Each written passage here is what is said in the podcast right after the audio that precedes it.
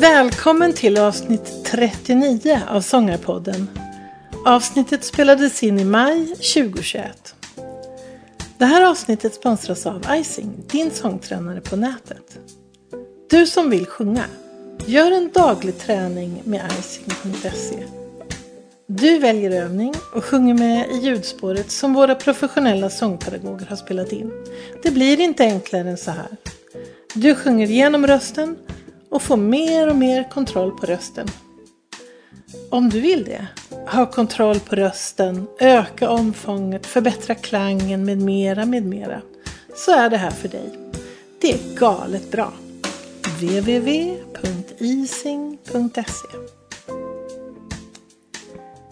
Våra största stjärnor sjunger hans låtar och det gör vi andra också. På festerna, bröllop och begravning. Han har skrivit låtarna som har blivit en del av folksjälen. Vi väntar på Peter Hallström.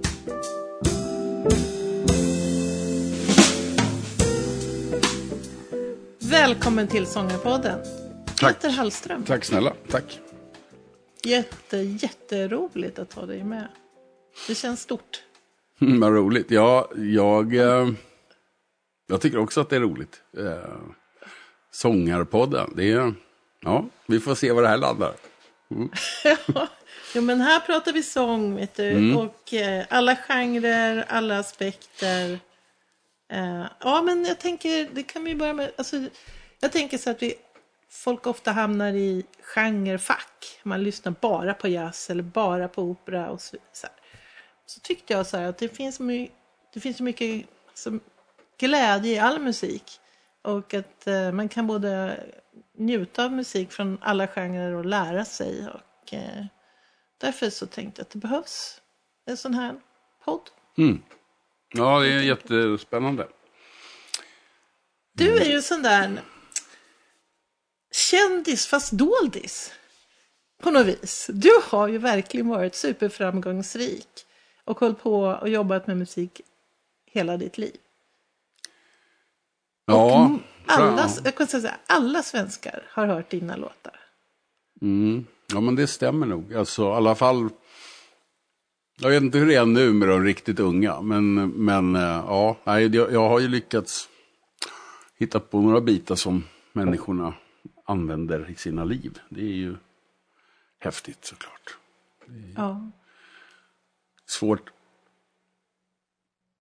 Jag tänker på det ibland, inte, verkligen inte ofta, men jag tänker på det ibland. Och ibland är kanske någon gång om året sådär. Och det är alltså, både när jag gjorde dem och när jag tänker på det, så det är ofattbart. Jag, som sagt, jag tror jag hörde min för, första låten som jag var med och gjorde, kanske jag hörde någon gång i radio på 80-talet eller någonting. Så det är många år som jag har haft möjlighet att få höra musik som jag själv har hittat på i någon källare någonstans. Eh, Men det är fortfarande det är lika, det är ofatt, det är, det är en stor grej tycker jag. Att sitta i sin ensamhet eller med någon. Och så hittar man på något som, som, som lever vidare. Det är urmärkligt och häftigt. Och eh, ja, ofattbart. Men vilken var den där första låten? Kom du ihåg det? Jag kommer inte ihåg vad den hette, men det var någon sångerska som spelade in en skiva. Som hette Annika. Björkman eller något liknande. Och jag fick den där skivan och tittade på omslaget och så såg jag mitt namn där som låtskrivare. Precis som jag hade tittat på alla hundratals plattor som jag lyssnade på när jag var liten och tänkte att där skulle jag vilja stå någon gång. Och ja, det fick jag göra ganska tidigt.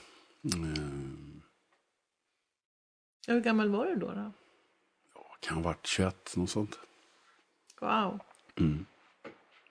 Nu är jag 25. Nej, men eh, ja, nej, det har gått lite tid sedan dess. Mm. Men vad var du då i livet? För du eh, född, född och delvis uppväxt i Stockholm. Men sen flyttade ni till Värmland och det var där du gick i eh, gymnasium, musikgymnasium. Precis, precis. Men det här var ju då efter. Så Ja. då hade du kanske flyttat tillbaka till Stockholm. Ja, jag bodde i Stockholm sen något, några år. Men just då så bodde jag i Göteborg. Eh, Och jobbade ihop med en kille. Och vi, skrev, vi skulle skriva låtar. Och vi eh, fick ett låtskrivarkontrakt med Glenn Songs hette det. Eller Bruno Glenmark som hade ett, ett skivbolag och han hade ett artistmanagement och han hade ett förlag också. Och där hamnade vi eh, eh, först då. Där jobbade jag några år. Eh, som producent och låtskrivare. Men hur kändes det? Alltså, du var ju jätteung då. Så du måste ju känt så här, ja nu har jag lyckats här. Mm, ja, alltså i någon mening så, så absolut. Eh,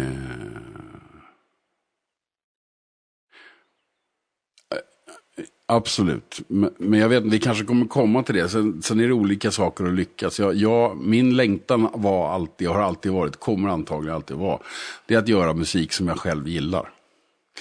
Och som... Eh, Fast man måste ju komma till ett läge där man kan Ja, nå ut också. Absolut, så jag var ju lite sådär. ah, Man skulle lyssna på ditten och datten och så skulle man göra ungefär samma sak och, och sådär. Och det var, det var ju kul och fantastiskt att få vara i en sån fin studio som vi fick vara de åren i, på, i Stocksund. Och med alla människor som kom och spelade och alla fantastiska studiomusiker man fick möta och artister och så. Men som sagt, ja, det, det var någonting längst där inne som alltid så här. Ja, men. Så jag, nej, jag tycker inte jag hade lyckats, men jag, hade, jag var en bra bit på väg tyckte jag. Men sen gick det ju några år när jag tröttnade på det där och ville liksom spela, sjunga. Eh, och i och med att vi höll på så mycket i studion där så, så fick väl folk reda på mitt namn och så visste de att jag kunde sjunga. Framförallt kör. Jag körade ju som en tok i ja, 15-20 års tid. På alla möjliga plattor och melodifestivaler och sånt där. Det tyckte jag var roligt. Sjunga bakom folk. Jag hade ju noll artistbrinn alltså. Jag, jag vågade aldrig sjunga på riktigt för, för folk. Utan det var skönt att få stå bakom tyckte jag. Men du var ju ändå, alltså som du sa, Melodifestivalen, jättemånga. Tio stycken. Och så Ja. var det också i finalen, alltså Eurovision har du varit med. Ja, några gånger ja. Och så, ja, men det var ju på den tiden, eller nu låter man ju verkligen både gammal och gubbig, men det var på den tiden som det var en orkester och vi, vi sjöng och spelade så här. En, två, tre, fyra och så började vi. Och sen så fick det bära eller brista. men det var ju en oerhört bra skola också såklart. För att få jobba under skarpt läge och sådär. Det var... Och så mycket Karo- tillsammans med Carola. Ja, jag jobbade med Carola när jag var ung. Men, och så gjorde jag någon turné med henne också i för tio år sedan. För tolv år sedan också. Men vi har, ja, vi eh, har gjort saker ihop. Jag har aldrig skrivit någonting till henne. Jag tror att hon har spelat in någon av mina låtar. Men jag har aldrig skrivit någonting direkt till henne. Men jag har spelat med henne och sjungit. Men eh, sen har det ju, nu hoppar vi lite här fram och tillbaka, men det har ju ändå varit så att du har ju nu, du är ju artist i eget namn Mm. också nu. En ofrivillig. En ofri... ja, berätta. Ja, men det är alltså. Vad man än tror om mig så, så jag är ruggigt blyg. Alltså. Jag tycker det är oerhört jobbigt med nya människor och stora grupper av människor är, är direkt hotfullt i min värld. Eh, och eh, tanken på att, att för, för mig, att sjunga, om man ska sjunga om man, om, när, om jag ska sjunga. Då vill jag inte att det ska finnas några filter mellan mig och de som lyssnar. Och så länge man inte vågar det, då är det ingen idé. För då, då, då, då, då är det någonting som låser sig, i alla fall in i mig. Så jag var så oerhört nöjd med att, att andra sjöng mina bitar istället. Så att jag fick liksom ut de där tonerna som jag gick och bar på, men jag slapp att, att göra det själv. Mm. Och sen, eh, jag gjorde det i många år, alltså med också varierande framgång. Jag har, en, jag har väl en fyra, fem låtar som har etsat sig fast liksom i, i den svenska folksjälen, eller vad man ska säga. Men, men eh, jag har väl 250 låtar till som ingen människa har hört. Kanske några i Polen eller Spanien eller Australien och sånt där. Men liksom, det är inte så att jag bara vält ur mig, eller hällt ur mig en massa hitlåtar. Men runt 2008-2009 där så, ja, först kom ju nedladdningen framför allt, men sen också då Spotify. Och det var ju som att stänga av en, en försörjning. Alltså för en sån som jag som höll mig i någon slags mellanläge i i det svenska musiklivet. Som, menar, hade man tur och fick med en låt på en skiva som sålde 100 000, då gick det ändå liksom att, att, att leva på det. Eh, på ett mm. sätt som, som eh, på, bara på försäljningen, alltså att man inte var tvungen också att bli spelad i radio på den tiden, utan det räckte att man hade med mekanisk rättighet på, mm. på de här skivorna. Men eh, i och med att Spotify kom och, och liksom ersättningen, alltså de första fem, sex åren på Spotify, det var så här, va? Så att det var ju, var ju en lön som slutade komma, i princip. Mm. Mm. Och då hade jag ett gäng polare runt omkring mig, eller har fortfarande, som som sa det, men Peter du, du kan ju sjunga, du kan spela, du har skrivit alla de här låtarna och du har fullt med låtar som ingen annan kommer spela in för att det är så personliga texter. Och, mm. Du måste göra en egen skiva, sa de. Och jag var så här, och det, alltså jag är ju lite knäpp, men det största problemet för mig med att göra en egen skiva, det var att jag då i sådana fall också måste ha en bild på mig själv i den där. Jag har aldrig varit speciellt road av att vara med på bild eller att syna. Det, det, det, det här är sanningen. Så det var så här, nej ja, det tror alltså, jag inte. Det här är helt underbart. Ja, men det är sant. Och då tänkte jag att ja, men det kanske kan ha något piano eller man har en liten skogsdunge eller någon trevlig liten klippa eller liknande på, på omslaget. Men så gick jag totalt emot alltihop och hade en närbild på min feja. Men eh, som sagt, det satt hårt åt och många år in i mitt artistskap. Och även nu, alltså framförallt under pandemin när jag får anledning att, att nu när vi inte får spela till exempel. Och när jag tänker på vem jag är och hur jag rimligtvis skulle våga sätta mig där vid pianot igen. Det är liksom, jag är där så fort det bara... Jag är ingen jätte lättbädd artist. Jag tycker det i princip är märkligt varje gång jag kommer till ett ställe och det sitter folk där. Och, och, och så är det. Men liksom jag, det, jag vet inte om det har med jant att göra eller vad det är för någonting. Jag har... Jag har... Eh, jag gör det motvilligt. När jag är klar, när jag har tagit sista tonen och, och liksom sagt det sista så då känner jag mig alltid glad och, och då känner jag att ja, men det är det här jag ska göra. Men sen så innan nästa gång så har jag hunnit komma fram till, eller den här ständiga frågan, vem tror jag att jag är egentligen? Mm. Var, var, varf, varför skulle de vilja lyssna på mig? Ja, knäppt, men så är det. Det är ju väldigt um, synd på något vis. Att det ska vara förknippat med så. Ja, ja och egentligen undrar jag verkligen vad det beror på. Eh, och har försökt att titta på det mycket. Men det... Är det skillnad tycker du om du, om du ska spela dina egna låtar? Eller om du är med och spelar andras låtar? Ja, alltså... Ja, men om jag är med och spelar med någon annan överhuvudtaget. Jag spelar väldigt sällan andras låtar. Jag, jag, nu, det, det här är ju en sångarpodd. Jag, jag, mm. jag tycker inte att jag är sångare så pass, alltså så att jag tycker att jag ska sjunga andras låtar, utan jag sjunger mina låtar. Eh, Och det handlar inte bara om självgodhet. Det finns, det finns ett mått av att jag tycker att, med all rätt tycker jag också, att de låtar jag har skrivit passar ju mig, för det är så jag hör musik liksom.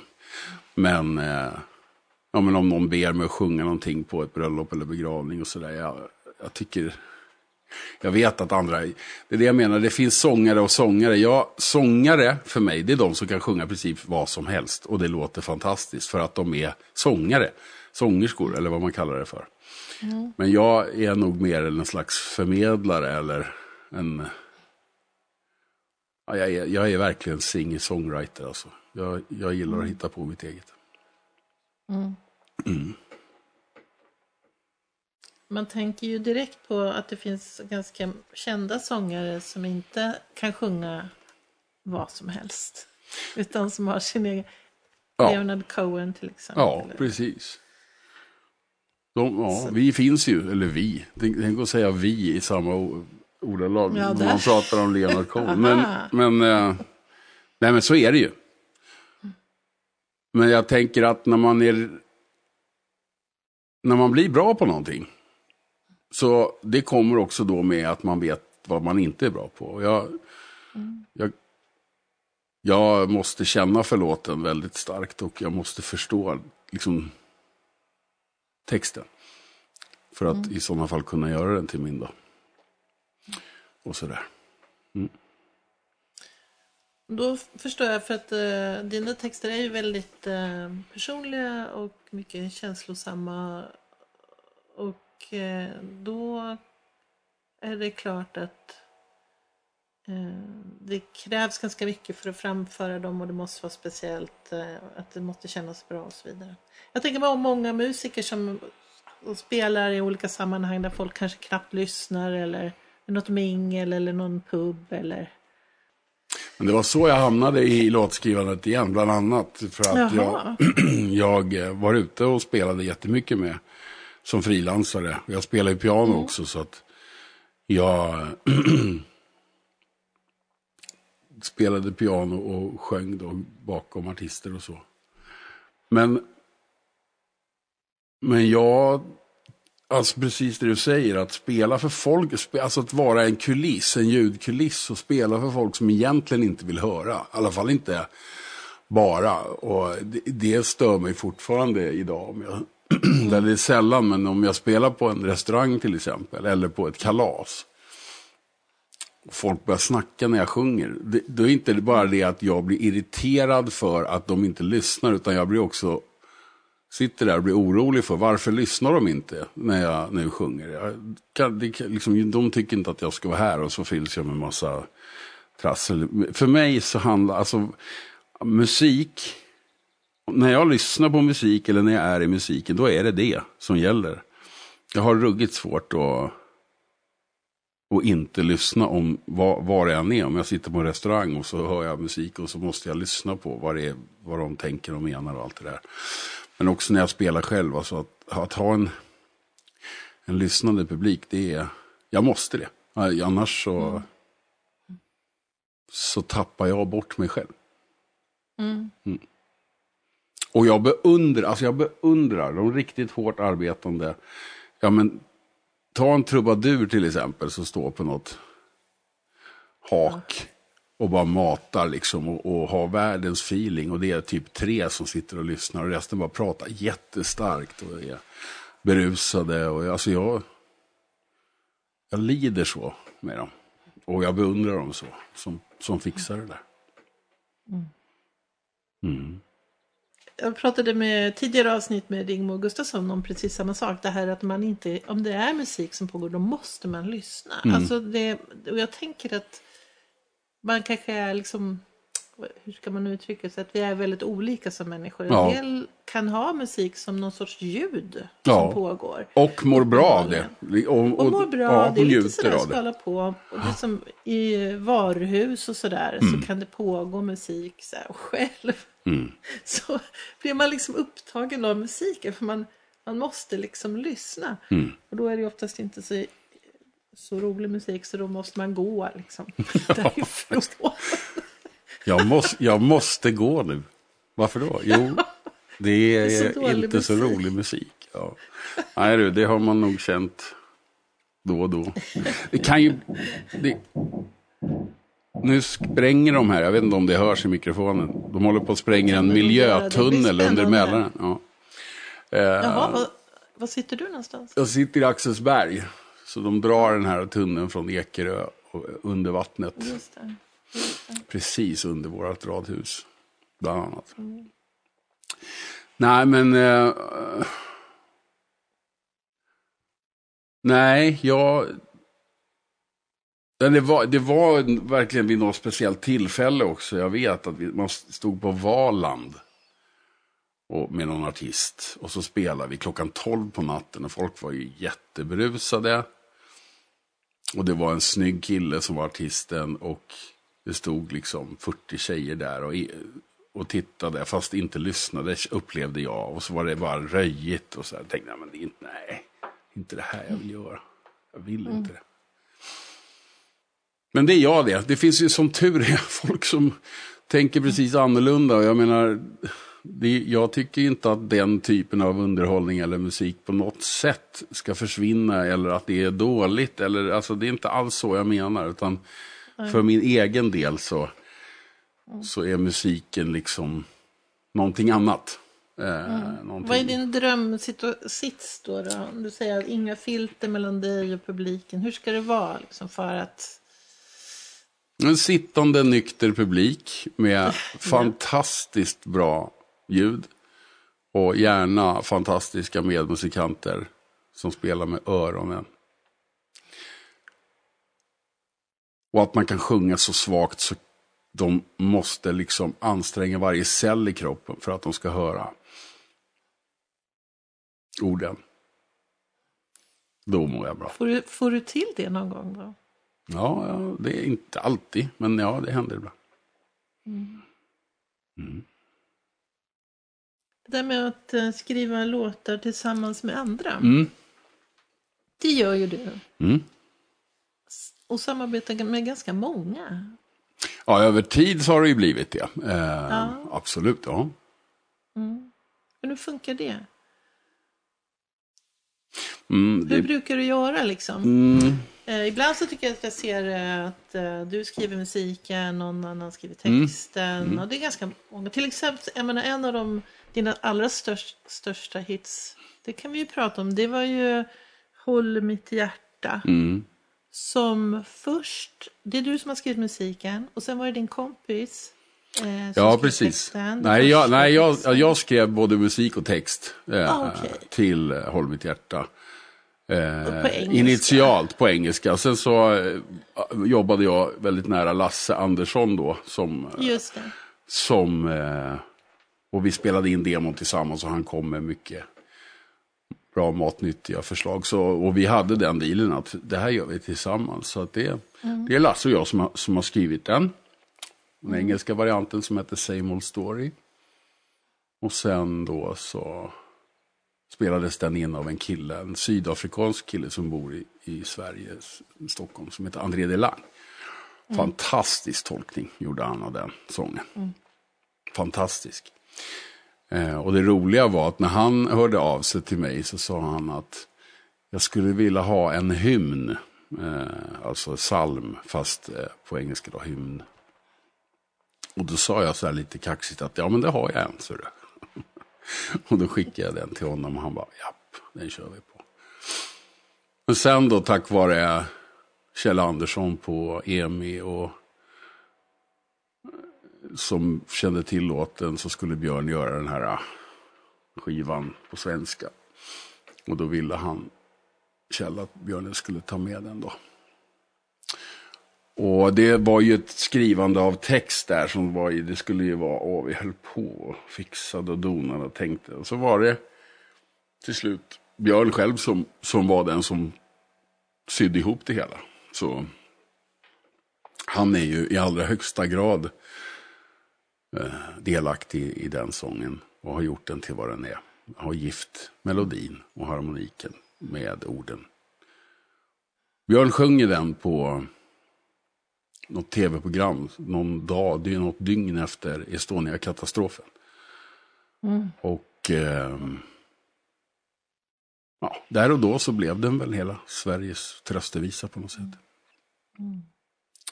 Ja, han sjunger ju den. Jag tycker det är helt fantastiskt. Mm. Det är svårslaget helt enkelt. Men den görs ju också av andra artister. Eh, har den med Sarah Dawn Finer och Samuel Ljung. Mm. Eh, Ljungblad. Ljungblad. Mm. väldigt Jo, men det är förstås många som har spelat in den. Mm. Den håller på att få en ny inspelning med en, en, den, en eh, vi har ju letat text i så många år. Eh, en engelsk text på den. Den har varit runt och snurrat i alla möjliga.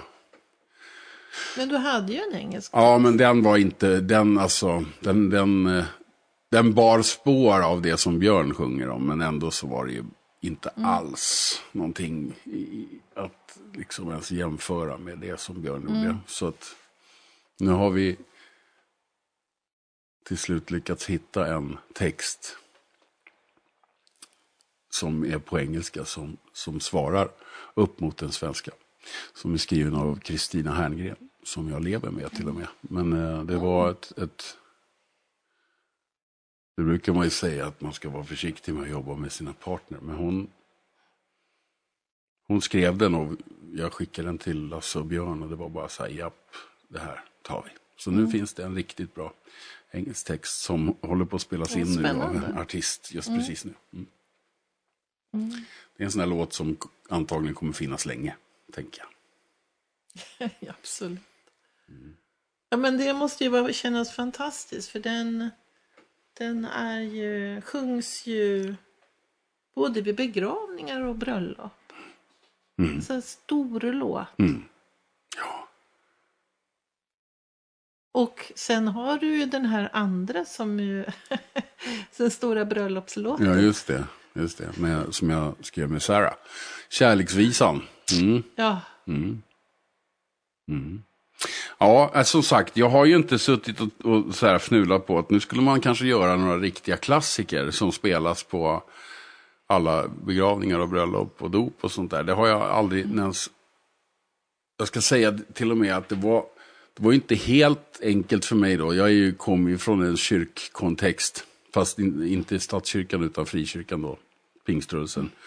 Som jag eh, lämnade tidigt i mitt liv och, och hade ja, ganska svårt att hantera och tycka att det var så vidare värst bra. Och när mina sånger då började hamna i kyrkliga sammanhang, jag tyckte det var urjobbigt först. Alltså, på, så jag, tyck, ja, jag tyckte, åh, vad ska, ska aldrig bli fri i det där, tänkte jag.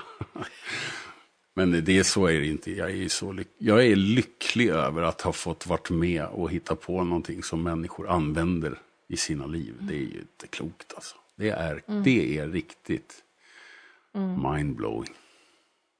Mm. Det är det faktiskt. kan, kan inte bli bättre på något vis. Nej. Nej, inte om man nu till varje pris måste skriva låtar. Då är det ju kul om det, om det fäster på så pass. Mm. Nej, men det hade ju varit kul att, att liksom skriva världshittar också, det lovar jag. Och, och få ha en eh, liksom fungerande ekonomi kring det man gör. För att jag, jag, jag, jag jobbar ju, jag är ju en mus, musik, musikant. Jag skriver ju låtar, jag är ute och spelar och sjunger. Och det, det är det jag lever på. Så det hade ju varit fantastiskt då. Att göra såna där jättehitlåtar. Men eh, jag, har inte, gjort, jag har inte fått till det. Utan, Men jag är För nu- inte olycklig ändå. För jag, mina låtar har landat fint. Men jag tänker på det här för att det verkar ju som att den yngre generationen då, om man ska prata världshittar nu då, Mm. de, där verkar det ju vara stora teams av eh, Ja, låtskrivare. det är det. Och det är inte bara låtskrivare. En liten del och, Men det är inte bara du? låtskrivare som är inblandade ska du veta. Det är ju... Det, det har, det har, i alla fall innan, innan jag slutade skriva staff writer musik, alltså att jag var på ett förlag och, och fick uppdrag sådär. Eh, då var det ju inte sällan att eh, Ja, inte mina förläggare, de la sig aldrig i. Men förläggare som tog upp låtar då. Du kanske var tre på en låt och så kom eh, artistens som skulle ha låten A&R och ändrade ett ord och så pang så, skulle, så stod den personen med och sen så var den artisten, bara för att sjunga den skulle den ha 25% på den och så. så att det, det är oftast ett stort gäng låtskrivare men det är också massa förlags och bolagsfolk som står som upphovsmän också för den delen. Mm. Så det där är... Mm. Men sen så, som de så klokt sa till mig, att det är bättre med 20 procent av 100 än 100 av ingenting och sånt där. Så då satt man där, ja, ja, okej okay då. Om du ska få med en låt i Japan, jag vet inte hur det är nu, men när jag höll på så då var det direkt så att japanska publishing och översättarna tog hälften, 50 procent. Pang bomba. Så man får vara hårdhudad. Oj. Om, om man ska hålla på med det där. Ja. Eh, ja, vi, du nämnde ju Spotify och hur när inkomsterna sjönk. Ja. det där låter ju också ganska eh, brutalt. Ha, halva ja. pengen liksom. Ja. Nej men det... Immateriella rättigheter är ju svårt. Sen är ju... Och det, om inte inte minst under den här pandemin har det blivit tydligt med att, att våra ledare och, och, och folk överlag eh, inte ser det vi gör som ett arbete. De flesta mm. tänker nog kring det som att, att vi har roligt och eh, mm. Gör liksom ja, hobbyaktigt och, och sådär. Mm. Och, och förut, det har jag vetat om länge, men att det har blivit så tydligt som det har blivit nu när vi inte får jobba och eh, stöden uteblir och, mm. och människor som... Jag menar, visst finns det många kulturarbetare som har det knapert, men det finns också väldigt många kulturarbetare som, är, som har företag, som, är, mm. som betalar massvis med pengar i skatt och som, mm. som eh, får vårt land att rulla runt. Liksom. Allt från frilansfotografer på morgon-tv till till gitarristen i, i musikaldiket som sitter i, mm. i, på kvällen när du är där. Så, så tar du mm. del av liksom frilansarvärldens alla, eh, alla deltagare. Men, men det är som att ett helt... Det är en hel, det är en hel eh, bransch som liksom har satts i, i eh, karantän och på, på mm ja, vi får inte jobba. Och det önskar jag då såklart som eh, både artist och kulturarbetare och låthittepåare och vad jag nu är, pianist. Att, att vi får eh, anledning att prata om. Eh, vi försöker ju ganska mycket nu. Vi får inte så mycket gehör. Men jag tänker att det ska bli spännande att se hur vad som händer när det här är över. Och, och hur stort behovet är hos människorna att få höra på musik. Och, och se på teater och gå på opera och dans, balett. Alltså, ja, ja, ja, alltså jag kan inte egentligen säga så mycket om det. Jag är, jag är ju i någon form av chock det här över, över hur man har kunnat stänga av oss på det sättet. Alltså att man kan göra så. Och jag tror att det handlar mycket om att man inte tycker att det är ett riktigt jobb. Men vad har folk gjort då? Under det här året? Ja, jag... Alltså, ja, ja, själv har jag suttit eh, på halvtid, nattetid och jobbat som eh, jag pratar med människor som inte vill leva längre i självmordsliv. En, en, eh, en stödlinje som en organisation som heter Mind har. Eh, som öppnade upp sitt... Jag var volontär där förut men jag lyckades få en halvtids projektanställning. Tack vare Avicii faktiskt. Hans eh, mm. föräldrars, Tim Berlings Foundation, som gav ett mm. väldigt fint bidrag till Mind. Så de kunde ha ett projekt där en linje var öppen även på nätterna. Så, och det gör jag. Sen gör jag lite grejer, jag sjunger lite körer till folk och jag spelar lite piano hemma. Jag har studio hemma och så. så att, eh, jag har gjort några livestreamar och så. Men, men eh, är det några som kan fixa, och det är väl det också. Egentligen är det, det som du säger och det som jag säger. Men det är också det här att frilansarna. Eh, är det någon som vet hur de ska fixa jobb så är det ju vi. Alltså, mm. eh, om du har någon som har jobbat på samma ställe i 30 år och helt plötsligt får, inte får jobba längre av olika orsaker så är det ju liksom inte så att ja, men då fixar vi något annat. Utan vi är ju bra på att mm. hitta grejer och, och, och göra sådär. Även om det, alltså, det har varit sämsta året någonsin. Eh, jag fick 60, mm. drygt 60 spelningar inställda under två dagars tid där i 14-15 mars förra året. Mm.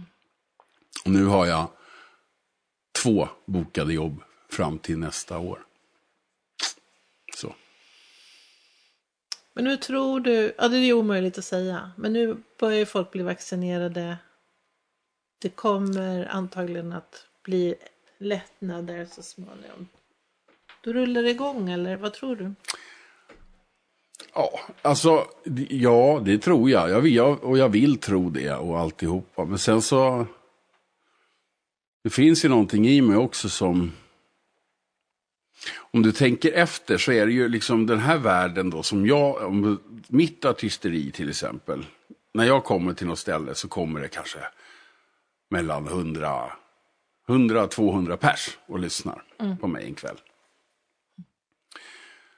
Och där det kommer nog antagligen att fortsätta. Men jag tänker på de här massamlingarna. Och dels, dels för, för, inte bara för, för, för riskerna, eh, de faktiska riskerna. Utan också, tänk på att vi är inne i år två. Vi har hållit på med det här ett tag nu. Folk liksom lär sig ganska snabbt. Och jag kan tänka mig att det kommer inte kännas, i alla fall inte för alla, helt naturligt att gå på stora masstillställningar där man ska sitta tätt och man ska tränga sig in och utgångar. Och jag tror att människor kommer, att vi kommer se lite annorlunda beteenden, i alla fall till en början. Och då helt plötsligt så, så ska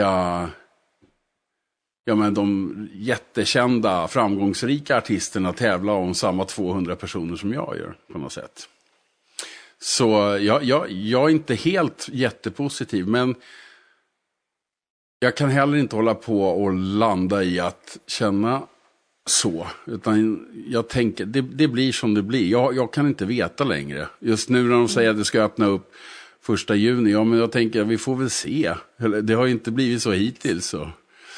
Smittan verkar inte gå ner, i alla fall inte vad jag har sett. Nu såg jag någonting om det idag. Men jag menar, alltså, vi, ja, vi får se. Men vi, det, jag kan inte svara på det. Vad tror du? Jag tänker att folk är ganska glömska. Mm. Att det, saker tenderar att man trillar på i samma hjulspår. Mm. Så det kan vara en period när man kanske är lite försiktig. Men jag tror, om jag, vi, kan ge, vi kan slå vad. Mm. Jag, jag, tror nog att beteendena kommer att vara påverkade under, säg så här, säg ja, över sommaren kanske. Och sen är det tillbaka i samma. Det håller jag på mycket ska vi, hur mycket ska vi slå vad? Ja, men vi kan slå vad. Det, om det blir som du säger så kommer jag hem till dig och gör en, en trädgårdskonsert. Yeah! Det får du göra. Jag har just flyttat till en fantastisk Åh, trädgård. Ja. ja. Gör du sånt? Ja, nu, ja, ja det gör jag. Eh, jag. Jag har spelat mycket i Norge. Eh, ja, hela tiden. det läste jag faktiskt. Ja. ja. Och där är en, en mycket utbredd, det är inte ens trädgårdskonsert, utan det var ju innan pandemin. Då, då var det mycket hemmakonserter. Det finns en, ja. en stor kultur i att man bjuder hem goda vänner och eh, en artist som får en, en intim konsert i vardagsrummet. Det, det är något av det läskigaste och något av det mest fantastiska jag kan göra i alla fall. Det är, då gäller det att vara då, då, får man vara uppkopplad så att det blir bra. Och, och publiken måste också vara förberedd på hur det känns att ha någon som sitter så nära, så filterlöst och bara öser ur, ur sig. Så det kan bli rätt starka tillställningar faktiskt. Men det låter ju helt fantastiskt. Ja, det är, det är super. Jag älskar det. Och jag vet många som tycker Ja, det är då får du skitläskigt. det där filterlösa som du ville ha. Ja, visst. Fast då är det inte roligt om någon börjar prata mitt i. Nej, nej. Men, men när du säger så här, det är en utbredd kultur. Är det, skulle du säga, ja men du berättar mer. Liksom, är det det? Mm. Är det, är det ja. Ja, det, det har funnits och finns där. Ehm, jag kan inte svara på hur länge, men så länge som jag har, har hållit på där. Jag började spela där 2013, 2014 någonting.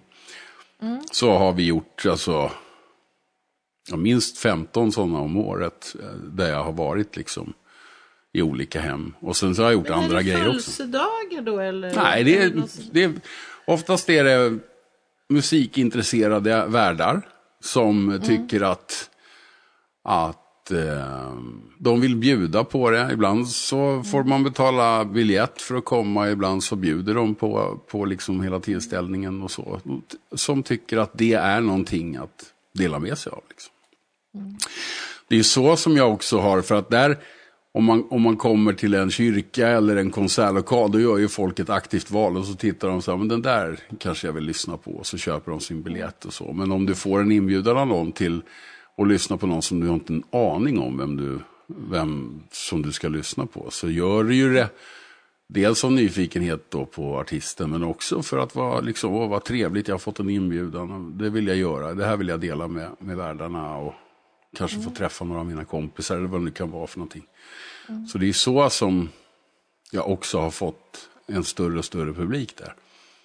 Ett fantastiskt sätt, långsamt men bra sätt att, att få publik som blir trogen också just för att man har kommit så nära. Så, så, om, de, om de nu gillar det, det är inte alla som gillar det jag gör såklart, men om de gillar det så blir de ganska trogna och lyssnar och är inne på Spotify och trycker. Och, Men åker du ensam då? Väldigt Så ofta. Du och pianot? Ja.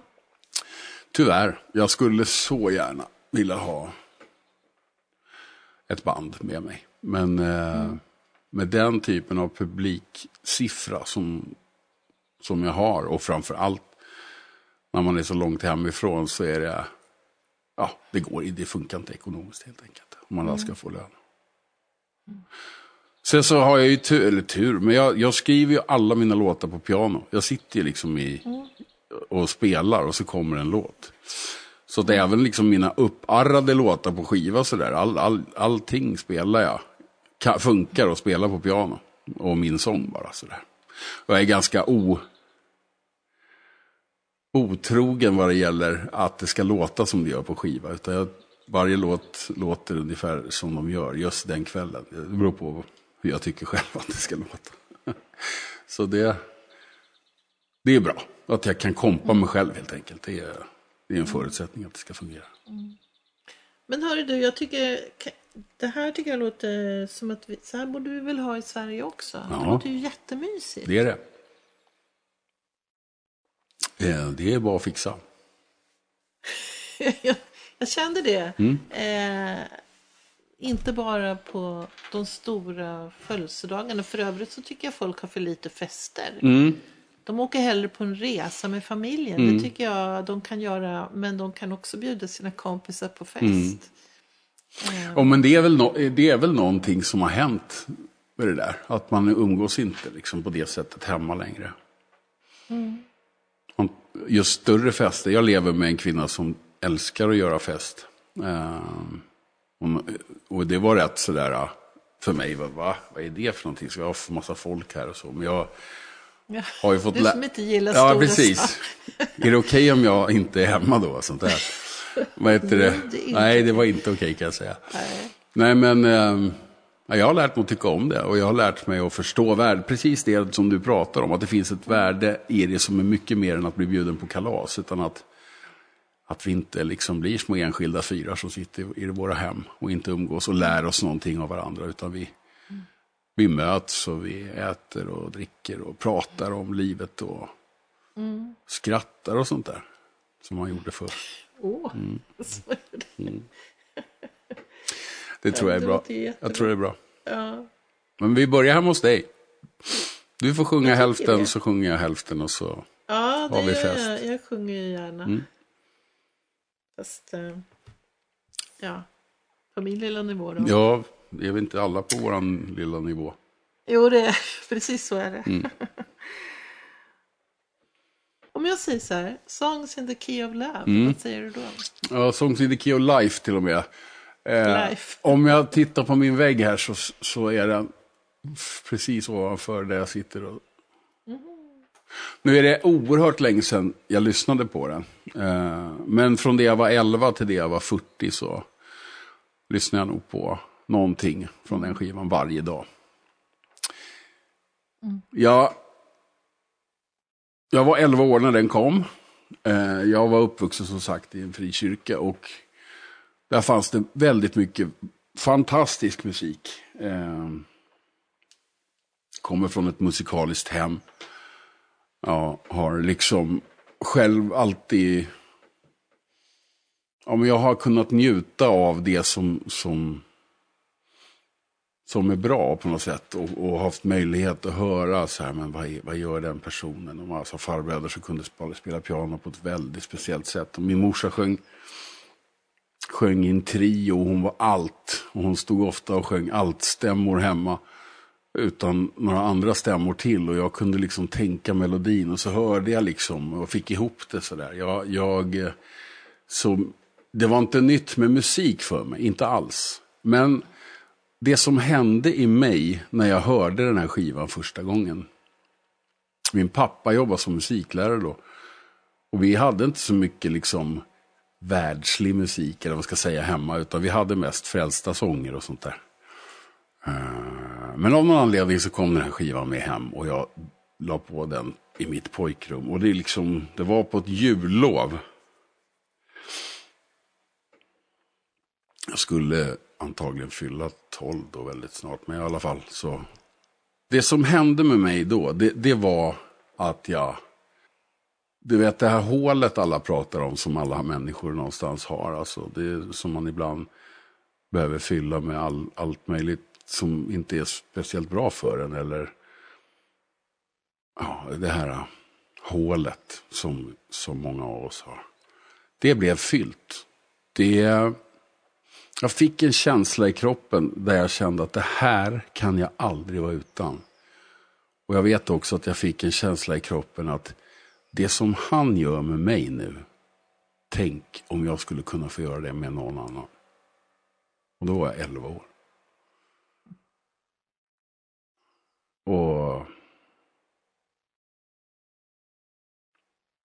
Ja, jag är så evigt tacksam till att jag fick möjligheten att, att höra det så tydligt och att det var att jag var ledig och inte behövde gå i skolan utan att jag kunde vara i det där och förstå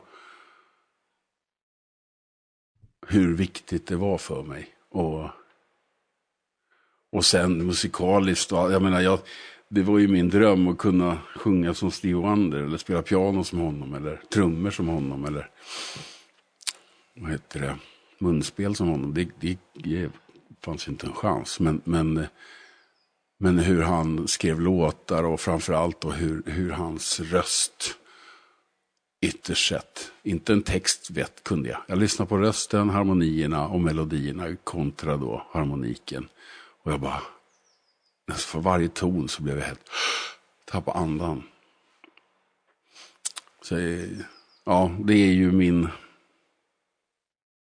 min stora, min stora inkörsport till detta. Nu, nu lyssnar jag inte så mycket på det längre. Eh, jag tror inte att jag har lyssnat klart, men jag liksom, jag, jag eh, på något sätt har jag parkerat det. Nu, det, nu, det får vara som det var de sista 15 åren kanske. Men eh, som sagt, hade du sett min studio nu så nu sitter jag och tittar på omslaget. Det är fina grejer. Och fin. Mm. Ja, fint. Du spelar, du har ju spelat. Mm. Du har ju uppträtt för honom. Ja, ja. Jag spelade med Lisa Nilsson när han fick... Eh, Ja, men det måste ju varit stort. ja, det var... Det var obegripligt. Jag, det, det är ju så här att jag har ju en till sån. Eh, fast inte lika stort. Men jag, jag, fick också ett väldigt, väldigt, väldigt känslomässigt möte med en farbror som heter Michael McDonald. Som var med i ett band som heter Doobie Brothers. Och där var det också sången. Men framförallt hur han spelar piano. Det var liksom det här. Det där. Så ska, man, så ska man göra, tänkte jag. Och precis innan vi gjorde den där grejen för Stevie, då hade jag möjlighet att få träffa eh, Michael McDonald av olika anledningar här i Sverige. Och jag var så känslomässigt berörd att när jag väl skulle säga liksom Hello Mr McDonald till honom så, så kom mina tårar. Jag, jag började gråta som ett barn. Och fick liksom på något sätt maka mig ur där. Det var uppe på övervåningen på Mälarsalen där i, nere vid Södermälarstranden. Och jag fick gå ut på någon balkong och liksom hämta mig och sånt där. Och sen så, så blev det, det jag, skäm, jag skämdes såklart jättemycket. Men det, var, ja, det blev så oerhört känslomässigt för mig. Så att jag, när jag väl fick, för efter vi hade gjort det där med Lisa, och framförallt Lisa, Lisa bara sjöng i hål i huvudet på Stevie. Han satt ju och grinade liksom när, mm. när eh, vi gjorde det där. Jag sjöng bakom liksom någon kör bara. Så det var ju inte jag som påverkade det. Men när vi fick erbjudandet om att träffa honom i logen, då sa jag nej, jag går hem. Nej! Jag har ingenting, jag kan in, det finns inga ord som skulle kunna ens komma i närheten av det som jag skulle behöva säga till honom för att han ska förstå. Dels är han en så hyllad. Alltså, alla älskar Stevie. Eh, alla. Alla älskar Stevie. Eh, och jag kände bara att nej, men det räcker. Han satt tre rader ifrån scenkanten och han, jag såg tårarna på kinden. Och så tänkte jag att det får räcka. Jag får inte upprepa detta. Det finns inga balkonger i logerna på Konserthuset eller på Berwaldhallen. Jag, må, jag måste, jag får ta det lugnt med det. Så jag gick hem. Oh, och var med mina barn. Det var, det var, det, men ja, det var, det var ju bra. Mm, men det var en fantastisk upplevelse det ja. också. Mm.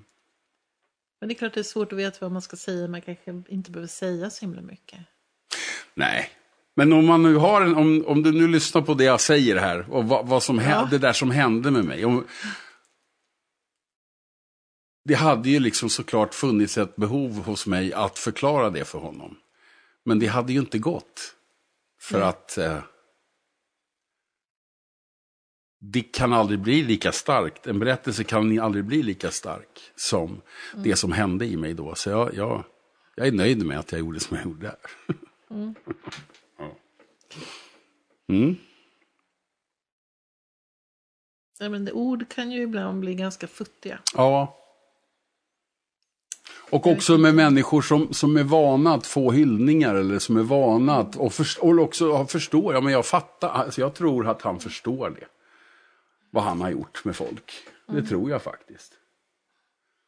Eh, och säkert är han också, vad heter det, kapabel att förstå en, en, en, en svensk människas futtiga ord som på engelska ska förklara liksom en frälsningsupplevelse ungefär. Jag tror att, egentligen så tror jag att han skulle fattat det. Men jag, jag valde att göra så. Jag, jag ångrar mig inte. Det är bra. ja. Mm stora sångerskor vi har i det här landet. Ja. Jag pratar Lisa Nilsson, Sarah Dawn Finer. Ja. Det är ju fantastiskt. Vi har så mycket dukt, alltså det finns så oerhört mycket fin sång i vårt land. En, en... Finns det någon sån här uh, artist som du skulle vilja skriva till som du inte har gjort än? Oh, hur många som helst. Mm. Nu nu, just nu då, sista tio åren, så har jag inte jättestor koll. Jag menar, jag är 56 år och har levt i, i, i den där världen och, och hänger inte med, så, så, som av förklarliga skäl. Och, jag, och, det, och många säger, att jag tycker inte om den nya musiken och sådär. Och det, jag är försiktig med att säga sånt, för att som jag ser det så, så är alla generationer har sin, liksom, mm. sin storhet och sin, sin eh, spets. Sådär, va? Eh, mm. Och eh, det är jag, för mig blir det bara fånigt när man sitter och klagar på, på liksom, det, var, det var bättre förr och sånt där. Jag, jag pallar inte det. Men däremot så, så hänger jag inte med riktigt. Jag förstår inte allt. Men, men för den skull så, så menar jag inte på att jag tycker det är dåligt. Men jag skulle vilja skriva till Barbara Streisand. Och så skulle jag vilja skriva till, eh, till eh, Betty Carter, tyckte jag. En sångerska som jag hörde. Som gjorde fina duetter med Ray Charles. Tror jag att det var. Ja, just det. Ehm, det var, hon hade en röst som också var sådär. Men gud, det finns, alltså, det finns hur många som helst som jag skulle vilja skriva till. Men, men eh, Barbara Streisand är nog det som skulle ha varit det mäktigaste. Att få, att få höra vilka toner man hade tänkt ut då för tillfället. Hur, hur de skulle landa i hennes gomsegel. Det hade ju varit en resa. Frank Sinatra. Inte, inte dåliga artister. Nej, de är bra. Men det hade varit kul. Du frågar ju. Då- Ja, absolut. ja. Men det, är- alltså, så här, det är livsfarligt när man börjar nämna namn. Jag menar, men i Sverige som sagt så har vi, vi har ju, ja vilka röster alltså. Det är helt fantastiskt. Vad kommer det sig tror du? Ja, höll på att säga, vi har det väl beställt, vi behöver inte slita för vår, vårt uppehåll. Höll på att säga. Nej, men vi pratade ju innan om att du kom från Värmland och hade gått samma musikskola som flera personer som jag känner. Och tänkte, vad är det nu med det här Värmland? Hade ni någon väldigt bra lärare? Och då så protesterade du lite och sa att det fanns inte lika många kulturskolor Nej. då. Utan i den, den musik, det musikgymnasiet jag gick i, det, där- det var upptagningsområde Örebro, Dalarna, Dalsland och Värmland. Eh, Så att eh, det hade ju varit sorgligt om vi inte hade vaskat fram några begåvningar Just det. i, i eh, Men det är ändå så. Ja, men hur, ja, vad tror du själv? Varför de här fantastiska rösterna? Eh, Ja, jag har, alltså egentligen har jag ingen aning. Någonting som jag vände mig mot, eller vände, jag bara tänkte att vi har haft det så, så lätt. Alltså de största rösterna i min värld, de kommer väl ändå ur lidande. Eh, och i, i hopplöshet, alltså där, där rösten får bli ett rop på hjälp egentligen. Som man tänker på Billie Holiday och, och, och alla de här uh, afroamerikanska sångarna som sjunger liksom hål i huvudet. Så att jag det, tänkte mest på hur det är i Sverige Ja, idag. ja, jag förstår det. Nej, men jag- att jag man har tror att- tid att hålla på med musik. Ja, ja precis. Eh, tid att hålla på med musik, tid att ha ett yrke. Ja, ehm. Nej, men jag tror att det finns en, en, ett mysterium i den svenska folkmusiken. Jag tror att det finns en ton där. Eh, ett, ett, ett vemod eh, som lockar till att känslomässigt uttrycka sig. Sång, för, för mig är ju sång att, att känslomässigt uttrycka sig. Jag har aldrig gått igång på skolade röster och sådär. Och jag, alltså jag, igen, jag säger de är hur duktiga som helst alltihopa. Men det, det där som händer med mig när det händer, det händer inte när de sjunger. Men jag tror att att det handlar om våran liksom vårat ja, våran källa, det som, det som de som gick före har, har, har varit med och, och skapat i folkmusiken och i, i det liksom mörka och trollska och vemodiga. Eh, och det tror jag har med en kombination då att vi ändå har varit en, en, en ganska öppet land vad det gäller influenser från andra länder. Vi har ju inte haft en stenhård kultur där allting annat har blivit liksom bortsorterat utan vi har ju tagit in liksom den amerikanska eh, och engelska, absolut, med Beatles och Stones och allt det där. Men, men, eh, men många, många av oss, i alla fall i min generation, jag lyssnar ju bara på musik som i princip som var producerad i Los Angeles, i Kalifornien, eh, under tio års tid. Liksom, som var där, som var, som var min skola och så. Och jag tänker att det, det är väl en, en öppenhet som har funnits. Och sen kyrkorna, igen, det, så när jag höll på så, det kunde vara liksom att två, hälften eller i alla fall 30 procent av en stor slagerorkester var det gamla lirare som, som var med och spelade och sjöng sådär. Och, och, men också då musikskolan, att, att, det, att det fanns en möjlighet att lira eh, ja, blockflöjt först då och gå vidare och testa på. Och att det fanns eldsjälar i varenda liten kommun som var anställda för att ombesörja elevens möjlighet att få uttrycka sig musikaliskt. Så allt det där handlar det väl om. Men sen är vi, alltså jag tror att vi är ett ganska musikaliskt släkte, även om det kanske inte har samma genomslag idag. Eh, det är inte lika naturligt för ungarna att sjunga längre. Mm, om man tittar på skolor och sådär. Det är sorgligt tycker jag. Eh, det som händer med den gemensamma sången. Den, men det är inte bara i Sverige. Det är ju det är någonting som håller på att dö ut. Eh, men jag tror att allt det där genom ihop eh, har gjort svenskarna till en, ett, ja, vi var ett sjungande folk. Jag vet inte om vi är det längre. Och det, och det är såklart att, att då hittar man ju.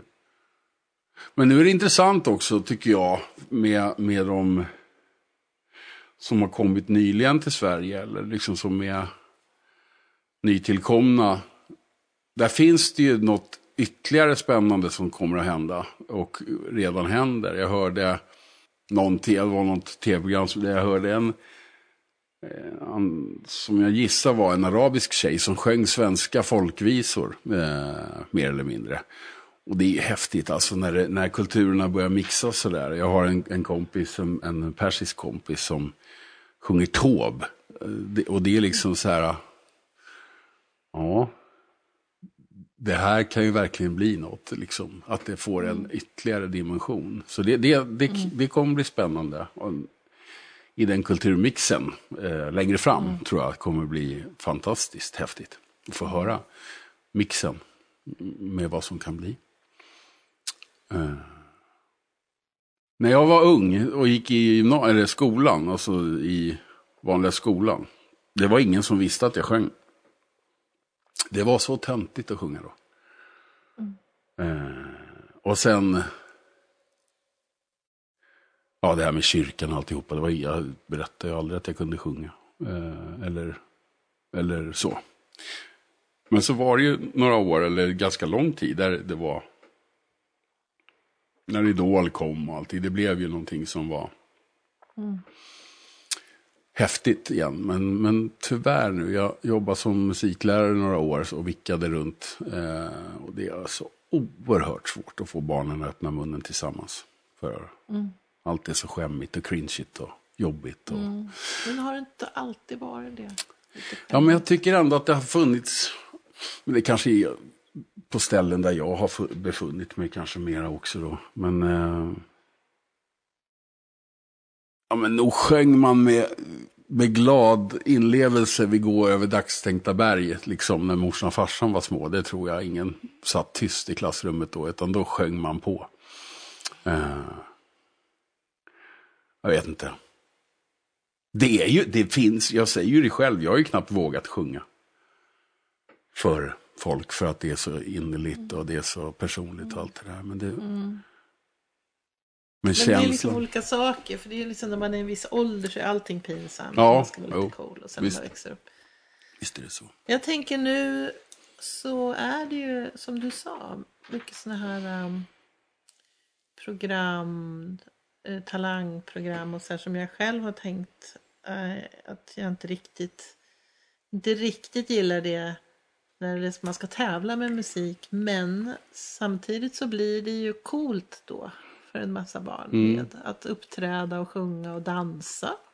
Mm. Alltså killar till exempel som dansade när jag var ung, så, det var ju verkligen inte något man gjorde. Nej, Så, det är något man inte gör än idag. I alla fall jag. Jag, jag kan inte dansa. Men... Eh... Jo, men du har det är rätt. häftigt med ku- eh, små killar som Det är skithäftigt. Och, och sådär. hittar på danser ihop. Och, Men ändå, det är liksom det som, den, den musik som framförs i televisionen. I populärmusiken så är det ju liksom till 98% tävlingsprogram. Det handlar ju aldrig om liksom popmusik som konstmusik. Utan är det konstmusik, ja, då är det den musiken som, som inte har så stor plats annars. Men liksom att porträttera en artist eller att ha en hel kväll med en, en basist. Det händer ju inte i, i, i vår kultur. Utan då är det ju någon som ska in och tycka så här, du, taskig pitch och du, eh, vad heter det, ingen timing och du får jobba på engelskan och du måste titta på publiken och vad de nu säger, de här jury människorna. Nej, jag gillar inte det alls. Eh, för att det, det som händer det, är- ja det blir coolt, men då är det också liksom alla som ska sjunga. Antingen så ska man bli stjärna och så ska man vinna. Eh, Så att liksom incitamentet i musiken får bli ett, ett kändisskap snarare än att förstå liksom att okej, jag är musikant, här ska jag vara och här ska jag verka för det är mitt uppdrag. Liksom. Utan det är någon slags tävlings de får tävla hur mycket de vill i musik, men jag tycker att det borde finnas ett, i ett land som vårat, som har så många musiker som är så överjordiskt begåvade, så borde det finnas en hel jäkla tv-kanal som var fylld med alla dessa människor. Som fick dela med sig av sina livserfarenheter. Så tycker jag. och jag håller med. Och det kan man väl säga apropå pandemin. Att där kunde ju SVT ha trätt in Mm. under pandemin att ha gjort sådana här program. Nu, vad Mm. kan vi göra? Jo, de skulle kunna ha gjort en massa program, Mm. skapat då arbetstillfällen för den här branschen som var väldigt utsatt. Och Mm. samtidigt skapat underhållning då Mm. i ny form. Så det var väl en, en missad opportunity kan man säga. Ja, det kan man ju också då fråga om varför det är så. Då, tyvärr så tror jag att det är tv-mediet och musik och, och nu, det har ju varit en blossande eh, anstormning mot att TV4 inte nämner vilka det är som sitter i orkestrarna på de enda orkesterbaserade program som de har. Och så där. Så vi, det är, jag hävdar att, att, mu- att vara musiker i vårt land, även om vi har så många fantastiska och att vi är ett musikaliskt folk, så är epitetet och yrket musiker, det är fortfarande alldeles för, förknippat med roligt och brännvin och, och vad heter det, dans och tjo. Så att, att en vanlig liksom arbetande människa på nå- i någonstans inom sig själv känner att det där är inget riktigt jobb. Och då, då blir det därefter. Det blir liksom... Och det är också, jag hävdar att det är det vi ser prov på i pandemin. Med bristen på stöd till, till oss som håller på. Dags att- Vad negativ jag låter. Nej, ja, ja, nej. Nej, men eh, jag kan tänka att eh, det kanske, det som blir brist på det är ju att upp, det kanske det du säger, liksom uppleva musiken eh, och få en, bli besjälad av musik. Och det gör man ju oftast, eh, eller ett sätt att göra det, det är ju live. Jag har till exempel eh, grannar som har råkat komma förbi när vi repar Mm. och kommer in och blir alldeles eh, ställda och betalda. Får vi sitta Mm, här? mm. För de har inte hört när man spelar och sitta i bland människor som musicerar. Mm. Och det kanske, så de där hemmakonserterna du pratar om. Det kanske, Ja, det är... Det, ja, det tror jag verkligen på. Och det hoppas jag såklart också. Skulle vara någonting som börjar komma, bli vanligare och vanligare här. I vårt land. Men det är alltid någon som måste börja, Chris. Och då tänker jag att då är det ju perfekt att jag har träffat min dig. trädgård. Vi börjar i min trädgård. Jag tycker Så det får bli. låter Har vi redan bestämt. Det får bli så. Ja, ja. Hörru du, eh, matlagning bara till sist. Här. mm. Hackat och klart. Ja. Berätta. Ja, nej men så här. Jag, Ja. jag, som så många andra som har då eh, hobbyn som sitt yrke, mm, som musiken, så eh, har jag, för mig blev, eh, har det nästan blivit en hobby att laga mat. Jag, jag fick tidigt upptäcka, eh, vad heter det, vad det kan göra. Jag, jag var inte gammal, jag kanske har varit, alltså jag har sagt att jag var åtta, men låt säga att jag var tio då. Första gången som jag ringde till min mamma när hon var på jobbet och så frågade jag hur, hur gör man köttfärssås? Och så sa hon det och då gjorde jag det. Eh, Jag kommer inte ihåg om det var gott eller jag kommer inte ihåg om det liksom ens blev ätbart. Men jag kommer ihåg hur glada de blev. Ah. Eh, och vilken grej det var att för dem, mamma och pappa, att komma hem och det var liksom taken care of sådär. Och, och den så här ah, känslan av bekräftelse, ett, att jag hade gjort det, men också känslan av att sitta där och se människor äta det jag hade lagat. Det, det är ju väldigt likt musiken för mig. Alltså jättelikt. Men, eh, och det blev nog en start för mig att fortsätta med det. Sen blev jag intresserad sen också och har varit sån här early adopter och, och käkade indiskt typ 1980 i London och tyckte det var roligt. När det kom sweet chili sås i, i, i butiken på, på nere i city där man kunde gå och köpa Asien-grejer och sådär. Så jag har alltid tyckt att det var roligt. Men, men eh, jag, jag lagar all mat i princip i de relationer som jag har haft. Eh, jag handlar, jag eh, planerar och det, det är ju två olika eh, incitament för mig. Dels är det för att om man lagar mat själv så blir det alltid det man är sugen på. Och sen så, vad heter det, så blir det gott också. Men eh, lite skämtsamt. Nej, men jag, jag älskar att laga mat. Det är terapi och jag, det kan vara, inte just idag, men det är inte sällan som jag kör igång någonting. Eh, strax efter frukost som får stå och långkoka eller långgrilla eller slow göras under tiden att jag sitter med någonting annat. Och sen så, klart, så blir det ju bra käk för familjen och det blir liksom, det och det är ju en, vad heter det, en nåd när man jobbar hemma att kunna göra sånt. Jag har varit i situationer där man kommer hem och har 20 minuter på sig innan familjen hungrar ihjäl också. Där man bara står och vispar ihop någonting. Jag har varit där också. Men jag är tacksam över att kunna lägga ner tid på maten. Och att vara nyfiken och ha möjligheter. Jag har polare som har egna lamm och jag har grannar som kan fixa ägg. Och, alltså jag, jag, är, jag är ingen snobb, men jag älskar att ha bra grejer. Och jag älskar att laga mat. Och så blev det så att eh, någon natt här för i pandemin så, så skrev jag någonting om, ja, vad händer nu då? Vad ska man göra? Det är liksom, man kan inte jobba längre, man ska börja jobba med något annat. Och då var det en kompis till mig som heter Jonas, som du känner, som eh, är trummis. Och eh, han är också entreprenör och jobbar med utsatta människor i eh, hjälpverksamhet. Så, som skrev att vi kan bli YouTubers, sa han. Och jag typ sa, men, ja, men det blir vi såklart. Yeah. Och jag skriver så här, ja visst det blir vi, härligt Jonas. Så vaknar jag på morgonen så ser jag så här, Eh, att jag är taggad i ett inlägg att jag, som Jonas Stadling då, Anders Lundin och Peter Hallström ska starta en matlagningskanal. Eh, vad tror du om det? Eh, vi är jätteglada, ungefär. Han var ju liksom helt fri.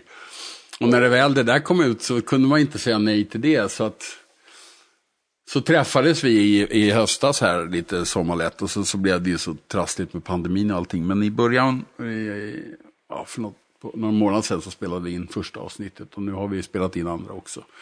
Och det heter Hackat och klart och det egentligen har vi märkt att det handlar inte så mycket om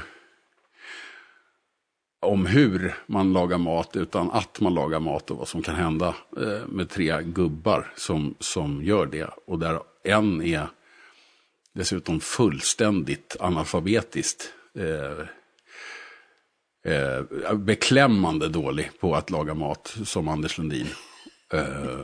Ja, ni har lite olika roller. ja, precis. Alltså, Och jag är ju ganska då fast vid hur saker och ting ska vara och Jonas är en slags diplomat. Mm. det, det Det är var- skitkul, det- ja, är det. det är fruktansvärt roligt. Men det är ju, och det hade nog aldrig, aldrig, aldrig blivit utan så för mig i alla fall, utan pandemin. Nej, det. Om man nu ska hitta saker som är bra, ja. Jag har sett första avsnittet. Mm. Dillkött. Ja, precis. Ja. Med en Jag trevlig... har varit jättesugen, Ja, det- men jag har inte gjort det än. Det är väldigt gott. Men också att vi då försöker skriva någon liten melodi till, till de här. Det. Och det landar ju i en bossa. Och det är aldrig fel. Men Nej. det är första man tänker på när man tänker på kokt lamm i dillsås, tycker jag då. Kanske inte alla andra.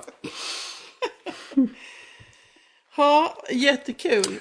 Eh, jag snubblade över ytterligare en grej som du hade dragit igång. Ja. Jag vet inte om det blev av, men med en annan kompis, eh, Zanzibar. Och, Ja.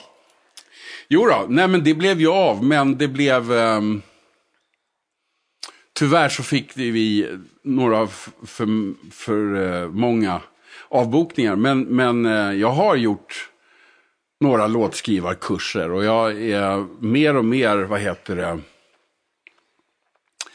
inställd på att göra det, kanske även digitalt sådär. Alltså inte att man kan sitta och lära ut hur man skriver låtar, för det tror jag egentligen inte man kan. Det finns ju såklart grundgrejer och tips och tricks och sånt där man kan hålla på med. Men, men för liksom folk som har suttit hemma och skrivit för byrålådan så kan det vara skönt och kul att prata med någon sån som mig eller eller någon liknande person som liksom har lite mer erfarenheter. Och jag- framför allt tänker jag mig mera som en mentor. Att, att utmana och, och putta på sådär. Eh, Som sagt, att, att, att lära någon att skriva låtar, det, det vet jag inte riktigt om man kan. Det kanske man kan, men, men, men, men att komma med inspel. Jag har ju haft sådana omkring mig som har hjälpt mig och petat på mig och, och vågat, så att jag har vågat gå eh, åt andra håll och så. Så att det, det är någonting som jag tänker och framförallt också, jag har provat nu att skriva lite digitalt över, över Zoom och så. Med folk som inte sitter i, ja men vi kan ju inte sitta tillsammans längre. Och det funkar rätt bra.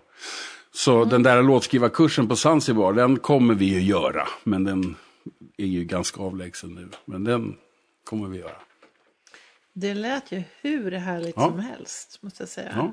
Man, man vart sugen på den också, Ja. inte bara dillköttet. Nej, precis. även Nej, men det, kom, det kommer små guldkorn ibland ur våra små hjärnor här. Mm, ja, men det, det är så här. Nöden är uppfinningarnas moder. Ja, exakt så. Det är ju så. Mm. Ja, vad kul det har varit. Jag är lite sugen på att höra. Nu är det ju sådär pandemi och liksom svårt så här, men dröm, alltså framtiden, drömmar framåt. Ja, men det... Alltså mina drömmar framåt. Mina drömmar är att kunna ha en sån stor publik så att jag kan åka med mitt band, helt enkelt. Eh, för det är slitigt att köra själv, packa upp själv, spela själv, sjunga själv, mellansnacka själv, packa ner själv, köra hem själv. Det, det är liksom ett, ett oerhört slitigt arbete. Och få dela det med någon är en stor dröm. Eh, Men eh, just nu så har jag precis börjat med, med mina absoluta favoriter eh, jobba på eh, nya låtar. Eh, och då gör vi så att då ses vi vi kopplar upp oss och spelar istället för att man sitter vid en skärm och håller på och gissar vad, man, vad, vad någon skulle spelat. Och tänker kring låtarna tillsammans och gör det live precis som jag älskar egentligen. Eh, så det är jag redan i. Den drömmen är jag redan i. Eh, men ja, såklart att pandemin tar slut och att Och att, att vi som samhälle, att ledarna och våra medborgare en gång för alla förstår vikten av det vi håller på med. Att det är, att det är liksom, det här är ingen hobbygrej. Vi håller på att rädda liv i princip, i min. Churchill sa det att när de ville stänga av kulturen under andra världskriget så, så, så, så, så sa Churchill, vad ska vi då kriga för? Då har vi inget att försvara. Mm. Jag, jag, jag tror på djupet att det vi gör är viktigt. Och jag tror att det, är lite, alltså det, det kommer också med livsviktiga funktioner mot psykisk ohälsa och mot kroppslig sjukdom. Och jag tror att musiken har i sig, religiöst eller inte, musik är helande. Eh, på så många sätt. Allt från att få bli tok vansinnigt förbannad till en galet hård metallåt till att bli helt upptrollad i känslorna av Astor Piazzolla. Det är liksom, allt det där är så mycket större än bara lite kul. Så jag hoppas att vi en gång för alla tar in musiken eller kulturen överhuvudtaget, alltså konsten som en del som faktiskt, även om den inte är monetärt liksom framgångsrik, så är den, den är viktig. För våra liv. Och det hoppas jag och drömmer om att vi ska förstå efter det här. Mm. Jättefint. Tack. Tack för att jag hoppas också det. Nej, men, äh, man, äh, jag är inte helt säker på att pandemin har lyckats göra det, utan nästan som att det blev tvärtom. Men. Och fast det är det vi inte vet nu, vad som händer när, mm. som du säger, när när grannarna får helt plötsligt sitta med i en repetition. Eller att mm. när man förstår att man kommer på sin, alltså när jag, jag, jag hade en spelning den 17 oktober, mitt i pandemin. I en sån där uh, svensk kyrka ute i, i, uh, i, i Smålandstrakten. I Angärds Hästra heter det. Mm. Där, där liksom, det, det, det, det slog ju inte bara mig utan alla som var där att det här är liksom, det, det är så mycket mer än att bara gå på en konsert. Både för, för, för mig som, som är den som får möjlighet att arbeta och göra det jag ska, men också de som var där. Och jag kan tänka mig att efter ett sånt här massivt uppehåll så kanske människor inte riktigt, jag vet att det är många som längtar och allt det där, men, men när det väl kommer till den punkten att man sitter där, det är kanske då som poletten trillar ner. Att okej, okay, det här är en dimension som jag inte bara saknat utan som också är livsviktig för mig. För så här har jag inte känt nu på ett och ett halvt år. Liksom. Mm. Och då, då hoppas jag väl att, mm. att det får sätta igång en rullning. Liksom. Mm. Så blir det. Så blir det. Mm, så blir det. Peter. Ja. Tack. Tack så själv. Häftigt att få vara med. Det har, varit, ja, det har varit helt fantastiskt att prata med dig. Vad roligt. Detsamma. Men vi ses ju på i din trädgård. Vi ska göra det. Mm. Gjort låtlistan kvar, klar då? Nej, den brukar, jag göra, den brukar jag göra under tidens gång. det beror på vilka som, som är där och vilka som kan tänkas behöva någon av mina små sånger. Nej, men det gör vi så. Det blir bra. Ja, men superkul. Mm.